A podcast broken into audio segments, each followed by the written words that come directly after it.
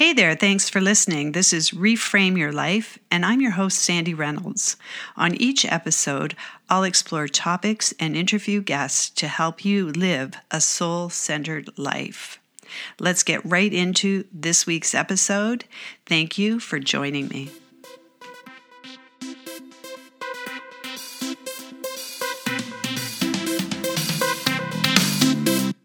This is episode 99, and I have a special guest for my 100th episode. So be sure to listen next week, or actually in two weeks when that episode is posted. It'll be available where you listen to podcasts and on my website, sandyreynolds.com. Last week, I talked to you about choosing love instead of fear when you're making decisions. And I've been thinking a lot about that and how difficult that is. And this week's episode, I want to take that a little bit further. I've called this episode The Heart Wants What the Heart Wants. Recently, I was talking to a friend about a big decision someone I know is making, and no one feels good about the decision. Would it help if I talked to her? My friend asked me. My friend had made a similar decision and regretted it and had to live with the painful consequences of it. I just looked at her and I said, Did it help you when people talked to you and shared their fears and reservations about the choice you were making? She realized it hadn't. And we both wondered why that is. Why do women, especially women, so often make choices based on what they want and discard the wisdom of the people around them and even their own wisdom. I was thinking about this in terms of choosing love and fear.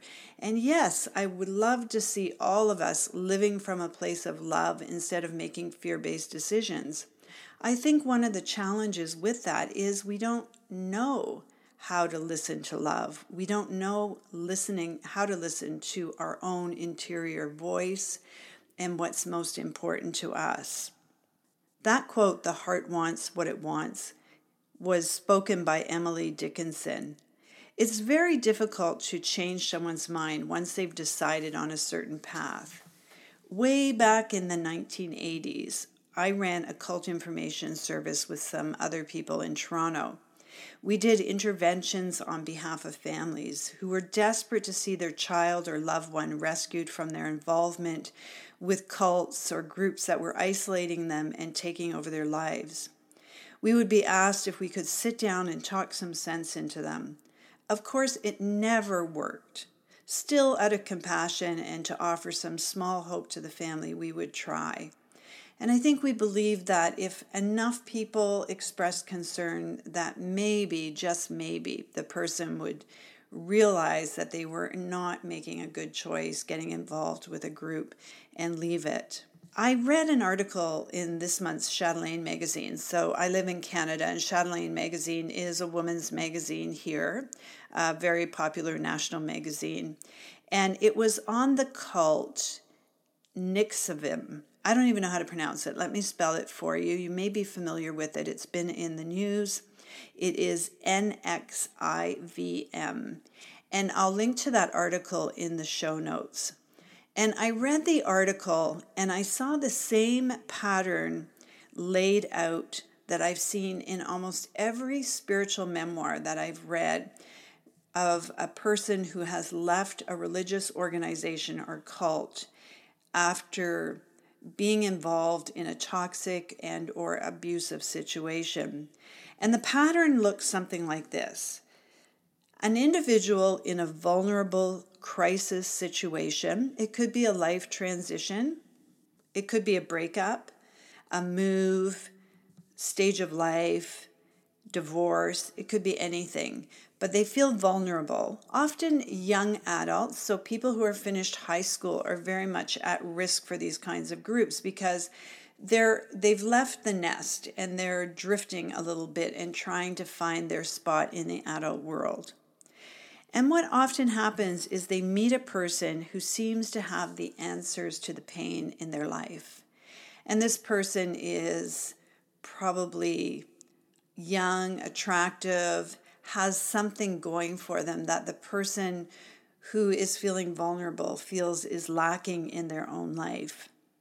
And initially, that person or group provides some relief from the pain. They find community, they find belonging, they find relief. And they believe or are taught to ignore the red flags that they have when the group starts to ask more and more of them. So sometimes that looks like isolating them from friends, sometimes it involves leaving their community, quitting their job, giving all their resources, giving all of their time to the group or individual. And they just ignore their red flags and their doubts. And often the group will even point to those doubts as part of what they need to overcome and part of how they can show their commitment to the group. And because all of the people in the group have made similar choices, the individual feels even more vulnerable and questions their own thinking in the situation.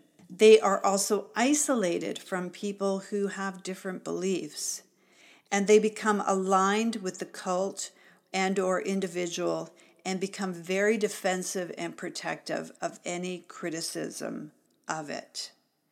Now this can happen in extreme situations like this cult article that I will put in the show notes for you.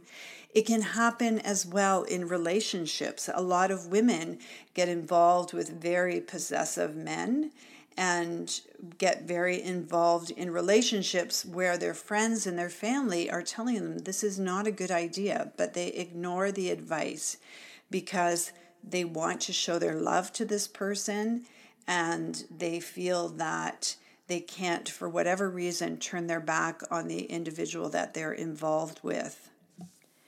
Jana Lalich, an American scholar, has spent 35 years researching cults and extremist groups, and she says in the Chatelaine article the idea that a person can be too smart for a cult's pitch is a persistent and inaccurate myth. In fact, says Lalich, it's often the opposite. Intelligent people tend to share characteristics like curiosity and idealism that can make them more susceptible. You know, this is really frightening stuff, and you've probably wondered about smart women you know who make really poor relationship decisions or decisions to join groups or get involved with people that are very have are very detrimental to their well being. And I think we see a similar pattern that happens in our lives when we're making decisions. It can be fairly benign, say retail therapy. You go to the mall or you go onto Amazon, you're feeling lonely or sad or frustrated or just bored, and you have a look around and you see a book or a top or a pair of shoes or a new purse that feels like a solution. It feels like it's going to make you feel better. And you purchase it, and maybe it's not in your budget, so you put it on your credit card, and then you feel kind of crappy about it. Maybe you return it. But you've established this pattern of looking outside yourself to deal with your emotions.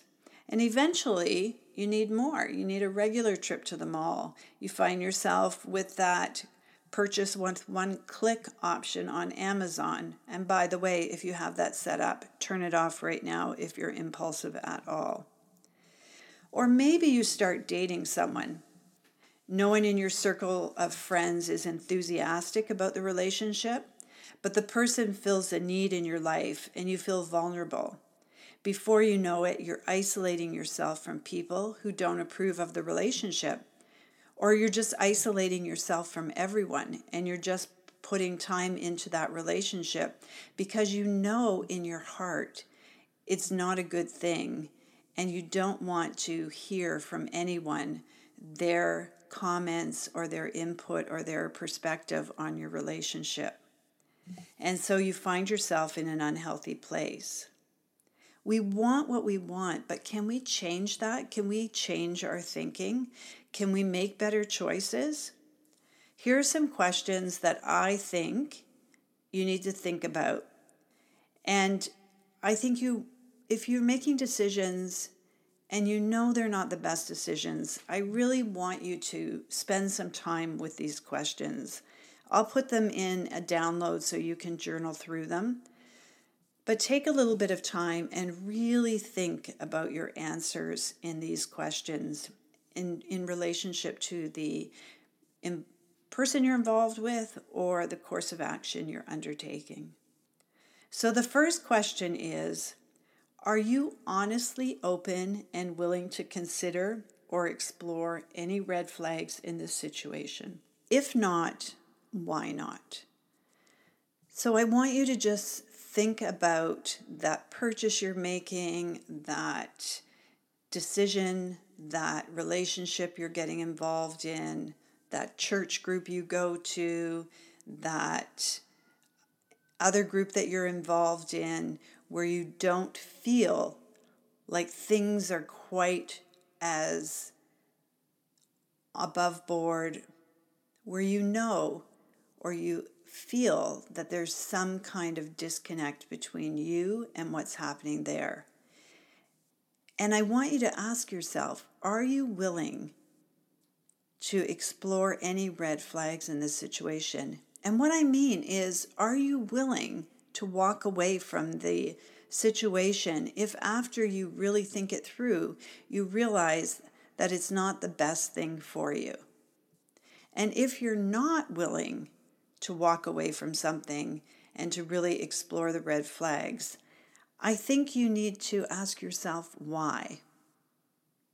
The second question is what is the red flag? So try and move beyond, I have a gut feeling, although you might, to a specific situation where you felt uncomfortable. So, what was the situation and why were you feeling uncomfortable? So I'm a very intuitive person and I find myself often having these gut feelings. And then I have to really drill down. I have to stop and say to myself, why do I not feel comfortable in this situation? What is the actual red flag? And when I do that, I usually do find that there's something there an example of this in my own life was I had a working relationship with someone, and whenever we got together, and I work as a consultant, so a lot of my meetings, I'm not actually being paid for them. They're just time that I'm spending with potential clients. And so this was the case. I was meeting with this woman, and I had met with her for about six months and it was taking a lot of time and I was ignoring my gut feelings right from the beginning. I knew that there was something wrong and that she was acting like a victim. And she never got things done. She never came to meetings prepared. She never came to meetings on time. She never came to meetings with the things that she said that she was going to bring. And eventually, I had to face the fact that I had been ignoring my red flags in the situation. And when I finally confronted her and said, I don't think I can work with you, and I explained to her why, she was really surprised, very defensive, and felt like I was overreacting. And I know that I just became another person in her story who was not treating her well. But I was so relieved to get out of that relationship. And when I look at her now, a few years later, I see she's just continuing the same pattern with other consultants. So, a big lesson for me there. I wanted it to work out. I really admired this woman. She was intelligent, creative, fun to be with, and yet it did not work for us at all. And so I learned in that situation to trust my intuition and not to ignore those red flags and to label them and to actually associate with them with behavior like blaming someone else, not taking responsibility. There were actual behaviors, it wasn't just a gut feeling. The third thing I want you to ask yourself is Are you dismissing or diminishing any aspect of the situation so that you can continue down this path. So, you want something, you want it bad, and you know, or you potentially know, that it's not the best idea. Are you dismissing some of the costs of the situation?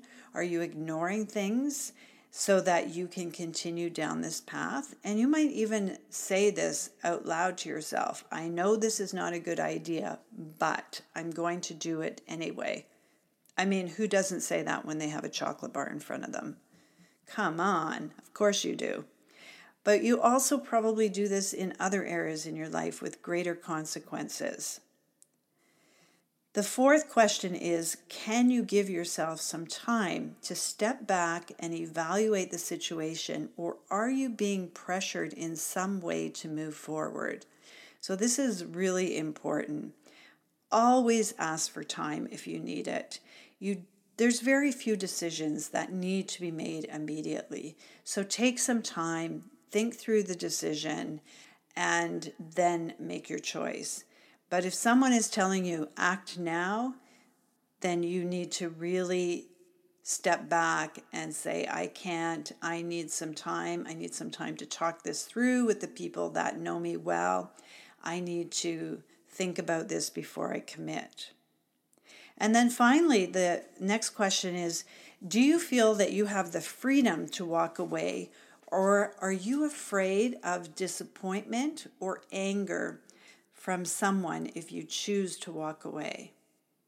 A lot of us struggle with people pleasing, and if you're a people pleaser, there's probably something in your background that taught you when you disappointed people that you would get a negative response from them.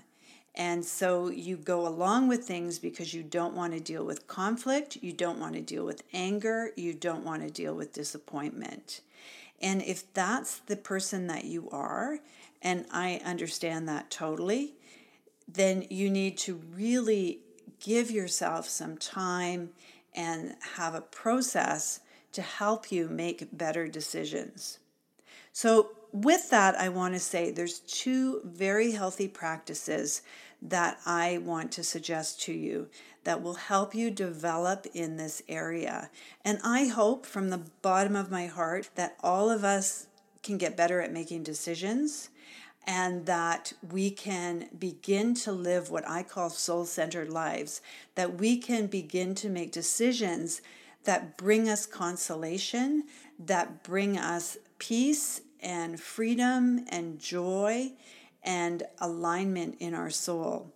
So, two ways you can do that. The first one is have a decision making criteria. Now, this is something I've spent some time on this year in my own life. I'm self employed, so I tend to respond a lot to invitations to be with people. I love my community of friends and I like being with people. And I can often just go through a week without getting my work done which is why I'm recording this podcast on a Sunday afternoon, by the way. And I made a decision using my criteria this week to spend time with someone who needed me to spend time with them, knowing that I would have to do what I'm doing on Sunday afternoon to meet my goals and objectives for the week.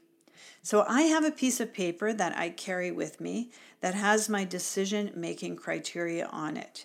And included in it are the names of two people that I will discuss a decision with before I move forward if I have any doubt at all about the decision. And those two people are people who ask me hard questions. And I think that we all need to have those people in our lives. So take some time, develop some decision making criteria some of the things that I include is how much time is it going to take? How much is it going to cost me? If I take this on or if I do this, what will I not be able to do? You can develop your own criteria based on the place where you think you need to have a decision making criteria, but please have trusted people in your life that you ask their opinion and their input on those hard questions.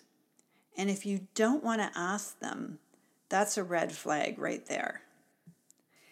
And then the second thing is develop a practice of discernment. Earlier this fall, I interviewed Nancy Bieber, and I'll put the link to that podcast in the show notes. But she suggests in her book on discernment that there are three strands to discernment there's willingness, which is being willing to open yourself to the Spirit's light. It's a combination of help and yes. She says we need a guiding light to help us find the way that is right and we release tight control to discover the best way forward. So, this being willing to open yourself up, open your soul up to the spirit, and however you want to define that spirit, that can be your own wisdom, it could be God, it can be whatever makes sense for you. But in discernment, you need to be willing to hold yourself open to the light and see what is showing up for you. The next thing she suggests is attentiveness. And that's pausing and considering carefully who we are and who we dream of being and the life situation in which we find ourselves. And I think this is a really key thing is not just about who you are now, but where do you want to be and who do you want to be? probably who do you want to be is more important than where do you want to be. What kind of a person do you want to be? The third thing is responding like it's a complex experiment. So even when you've been willing and attentive and you've decided to respond in a situation, go into it knowing that you don't know how things are actually going to turn out. And maybe you need to wait a little bit longer or explore other paths that open up to you. But don't feel like when you go into a situation that you're now locked into it. So look at it like a bit of an experiment that you're just going to step into the water and see how this decision feels, see how your community feels about it. And not commit 100% or at least not commit to the point where you feel like you can't get out of the situation. And this again is where you have time. If you're feeling pressured and you don't have time to use any tools of discernment or decision making, just say no. Step back from the situation.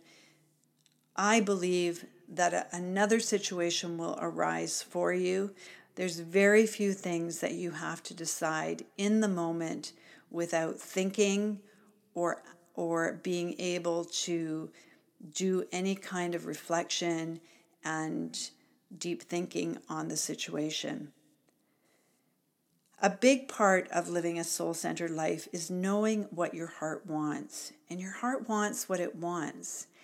But sometimes we mistake what it wants Maybe what it wants is joy or peace or community or belonging or significance. All of us want those things. But if you find those things in temporal or superficial ways or in unhealthy ways, you don't really give your heart what it wants.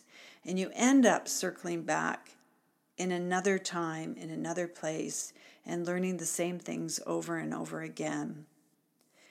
So pay attention to what your heart wants. Don't rush into decisions and listen to the people who love you. They don't want to hurt you, they want the best for you. And if you're in the middle of a decision or a life change, feel free to reach out to me. I have a couple of spaces available for coaching, and I would be happy to walk with you through the process of a decision that you're making or a threshold that you find yourself on, or to help you discover what your heart wants. Thank you for listening to this episode. If you enjoyed this week's episode, do me a favor, leave me a comment or a rating on iTunes, share this episode on your social media feed, and follow me on Instagram at Sandy A. Reynolds.